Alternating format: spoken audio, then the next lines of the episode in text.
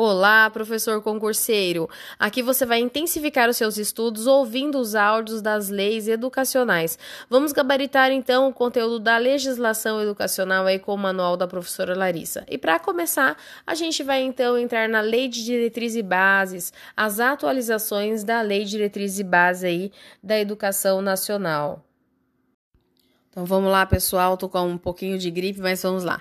A primeira alteração aí que sofreu a LDB foi a Lei 13.796 de janeiro, de 3 de janeiro de 2019, para fixar, em virtude de escusa de consciência, prestações alternativas à aplicação de provas e à frequência às aulas realizadas em dia de guarda religiosa. Então foi alterado, então acrescida né, o artigo 7A na, na LDB, que diz assim: o artigo 7A da LDB.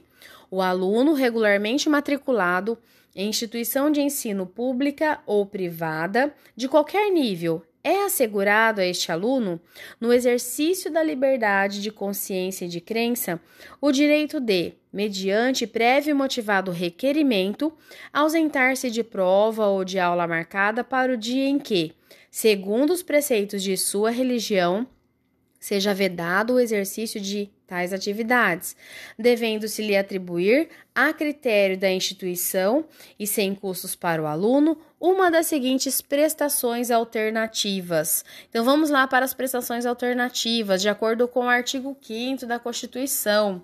1. Um, prova ou aula de reposição conforme o caso, a ser realizada em data alternativa, no turno de estudo do aluno ou em outro horário, agendado com a sua anuência expressa. Então, o aluno tem que saber se ele pode ou não ir aquele dia fazer essa reposição, cumprir com essa alternativa. Alternativa número 2, trabalho escrito ou outra modalidade de atividade de pesquisa com tema, objetivo e data de entrega definidos pela instituição de ensino. Parágrafo 1.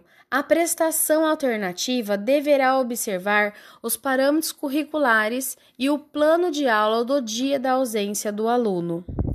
Parágrafo 2 o cumprimento das formas de prestação alternativa de que trata este artigo substituirá a obrigação original para todos os efeitos, inclusive regularização do registro de frequência, ou seja, o aluno não ficará com falta.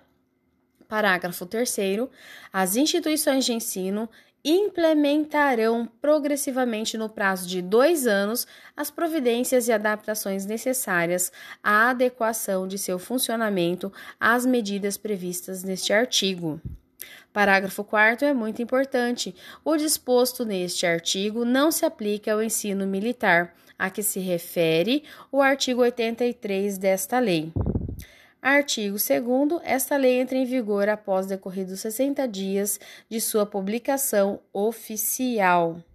Então, veja só, pessoal, então são essas então as prestações alternativas aí dadas no artigo 7 da LDB como alteração em virtude de escusa de consciência, é aí preservando a questão da guarda religiosa. Então, até mais, ouça quantas vezes você puder até entender.